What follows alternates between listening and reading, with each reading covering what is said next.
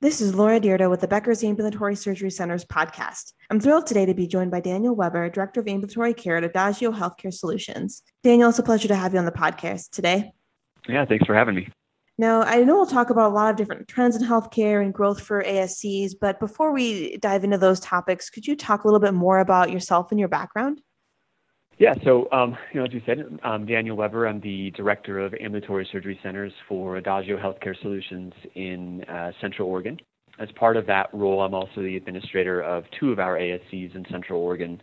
Um, one's an endoscopy center, and the other is a multi-specialty but predominantly spine and vascular center. Previously to that, I was in Portland, Oregon, where I was the administrator of Plaza Ambulatory Surgery Center, which is a uh, on-campus multi-specialty joint venture with Providence Health and Services. I uh, attended college at Eastern Washington University, where I earned my degree in biological sciences, and then graduated in the recession, so I, you know, had hoped to get a job kind of in research, but ended up getting my first job with a company that was actually a, um, an ophthalmology clinic on one side and an ASC on the other. So that's kind of how I ended up in uh, healthcare and specifically in the ambulatory space, kind of out of the gates.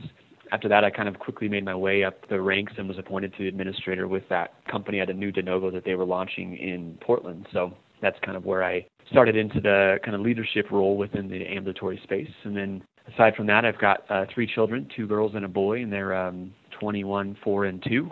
And so I'm kind of all over the place as far as that goes. Uh, but in my spare time, I enjoy working on music and just kind of getting out and exploring Central Oregon. That's amazing, and you know, great to hear. Um, got so many different things going on professionally, but personally as well. Um, I'm interested, you know, in doing music. What kind of music do you do? You do? do you sing? Do you play instruments? How, what is that? Yeah, just um, I used to be a singer songwriter back in the college days, um, kind of acoustic guitar stuff, but now it's just hobby playing playing music at home. I kind of got focused on uh, music production a few years back, so kind of trying to learn how to make it sound, you know, like the radio basically. So yeah, amazing. Well, that's so fun. Um, well, you know, in terms of healthcare, what are the the three biggest trends that you're following today?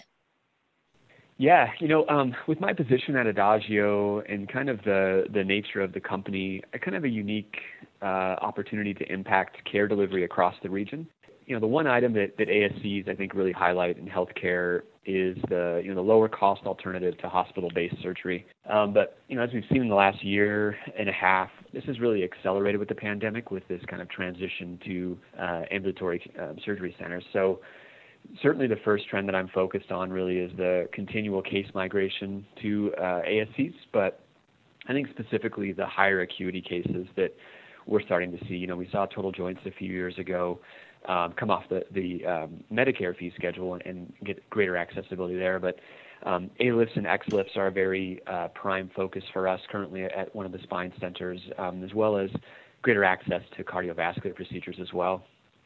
I think uh, you know another trend that I'm really focused on, again, kind of with the, the nature of the company and, and my position, um, is uh, alternative payment model strategies. We've um, you know, whether these are bundled payment strategies or uh, up and downside risk-based contracting, I really think there's significant opportunity to lower the total cost of care by understanding and kind of managing all the episodes um, of care around those specific encounters. And so, with my organization, we're one of 53 that have been approved for um, direct contracting with Medicare um, this year for the next next five years. So our ability to kind of connect primary care and surgical services in a mutually beneficial way um, is really going to improve the patient experience, but but with the kind of primary focus of lowering the total cost of of care. So that's a a big item that I'm um, kind of been tasked with and really been focused on um, this year and in the future years. And I think last really is uh, emerging technology. We've seen over the last 10 years uh, you know, femtosecond cataract surgery. We've seen, um, you know, robotics with total joint replacement.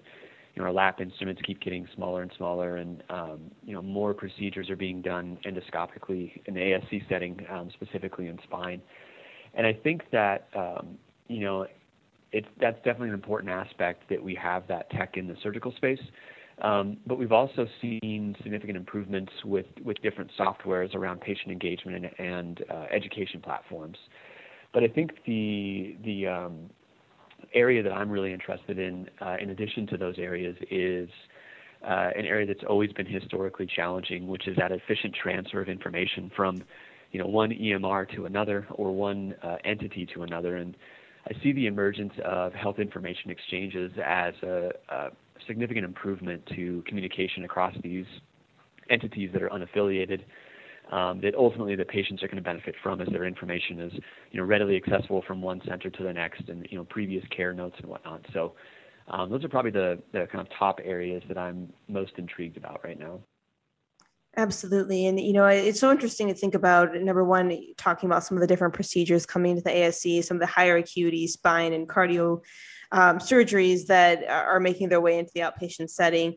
Um, but number two, as well, um, the alternative pay- payment models and some of the risk bearing contracts. Are you seeing, you know, I know you talked a little bit about the Medicare direct contracting. Um, are you seeing that kind of desire for um, commercial insurers as well to, to contract with alternate payment models with ASCs, or is that you know still a little bit of a um, behind Medicare in that way? You know, I think it's um, a little bit of both. I, I think um, you know from the clinical aspect, they're they're definitely uh, very motivated for that risk-based structure. As you ha- see patients that are moving or you know going to the wrong side of service you know with ed ad, you know unnecessary ed admits for example versus yeah. say going to urgent care or going to your primary care provider um, and so that's one way where those risk based contracts can really help um, uh, hold accountability to that organization uh, in the management of a patient's um, disposition but I think with the that kind of risk-based contracting from an ASC perspective, I see that in some type of a bundled payment strategy uh, methodology that has a um, you know, a set of quality metrics based off of specific procedures, whether it's length of stay, um, uh, cost of care, time of um, um, uh, turnover, or not, excuse me, not turnover, but um, uh, just kind of length of stay, et cetera. But um, so that's where I, I see kind of some of that angle coming from uh, uh, the risk-based structure, but more looking at the episodes of care around a specific surgery, for example, total joints with you know physical therapy and maybe some um, preoperative imaging, um, laboratory tests, bundling all that in with anesthesia services and professional services while adding in that quality um, component, I think will be a um, significant opportunity to continue moving forward uh, in the ASC space specifically. That's great to hear. Um, thank you so much for going through that with us. Now, when you think about the centers that you work with in particular, what are the best opportunities for growth over the next year or two?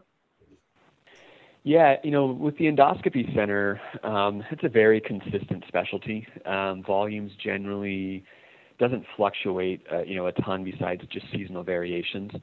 Um, and so there's always growth, uh, you know, if we add a new provider or kind of grow our, our network uh, that way. But um, a lot of endoscopy is kind of population driven, at least from a ceiling perspective. There's only so many people that, that need, you know, screening colonoscopies um, and diagnostic col- uh, colonoscopies in a given year.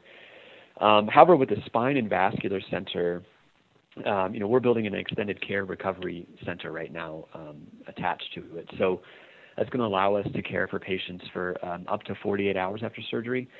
And so, you know, thinking about this um, combined with the continued case migration of higher acuity spine cases, cardiovascular procedures, um, and also across other specialties, these subset of patients that historically just haven't been accessible at the ASC level um, is where I see you know significant growth that kind of ties into that um, previous discussion or previous question.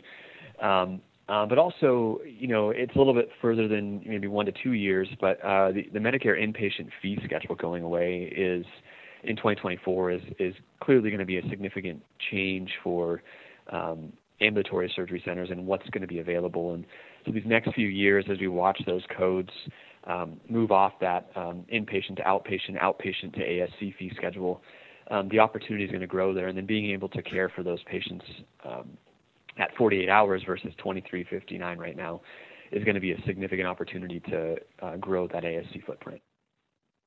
Got it. Absolutely. Yeah. I, I think, um, you know, is is really exciting to think about and imagine. You know, the future with um, the ability to have those procedures in the ASC and additional um, openings so that you know transitioning surgeries doesn't make sense um, versus having to wait um, and, until Medicare catches up. It, it sounds like it'll just you know further support growth on the ASC industry. Yeah.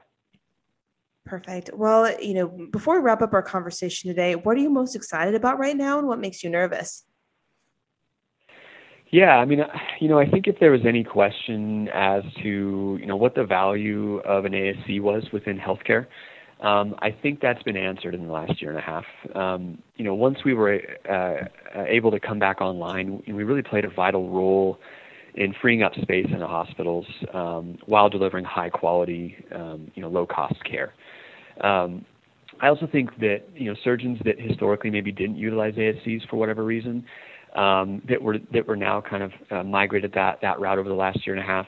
They now really understand the value proposition that that ASCs offer, not only from the uh, surgeon's perspective, but also from the patient's perspective. You know, we uh, again offer efficiency, um, uh, the quality of care delivery, and then that quality of outcome.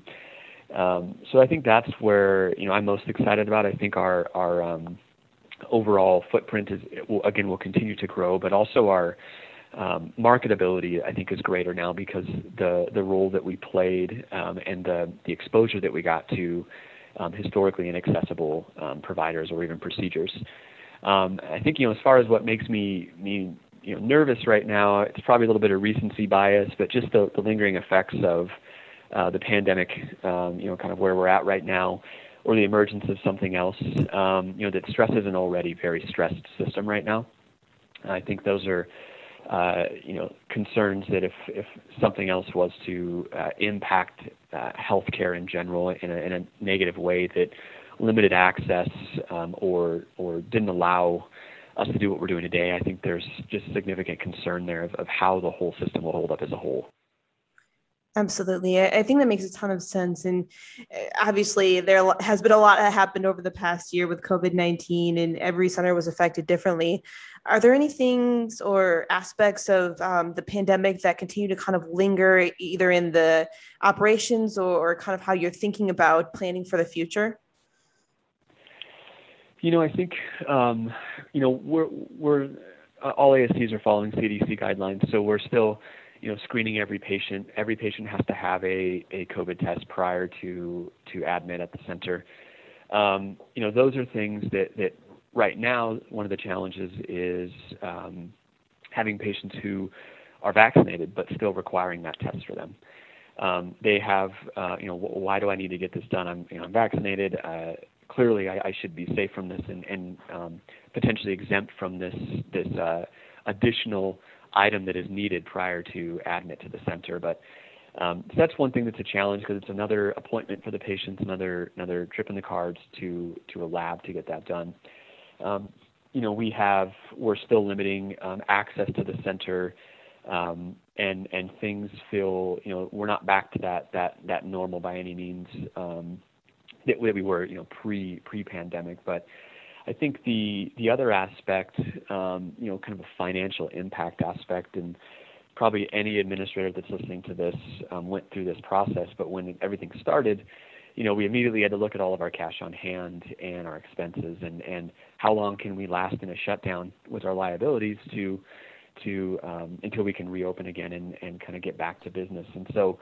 I think through that, the ASCs that have been the most successful post um, early pandemic closure now moving forward are the ones that not only looked at their their center and said, well, we got to fix a few items here, but uh, or to kind of uh, trim items here to kind of hold on right now, but um, really change their business strategy and um, you know what they how they approach certain cases or recruited certain physicians or certain procedures, and so I think there is a, um, at least in the in the market that I'm in, in the centers that I've worked with, been a fundamental shift around recruitment from the pandemic in a positive way.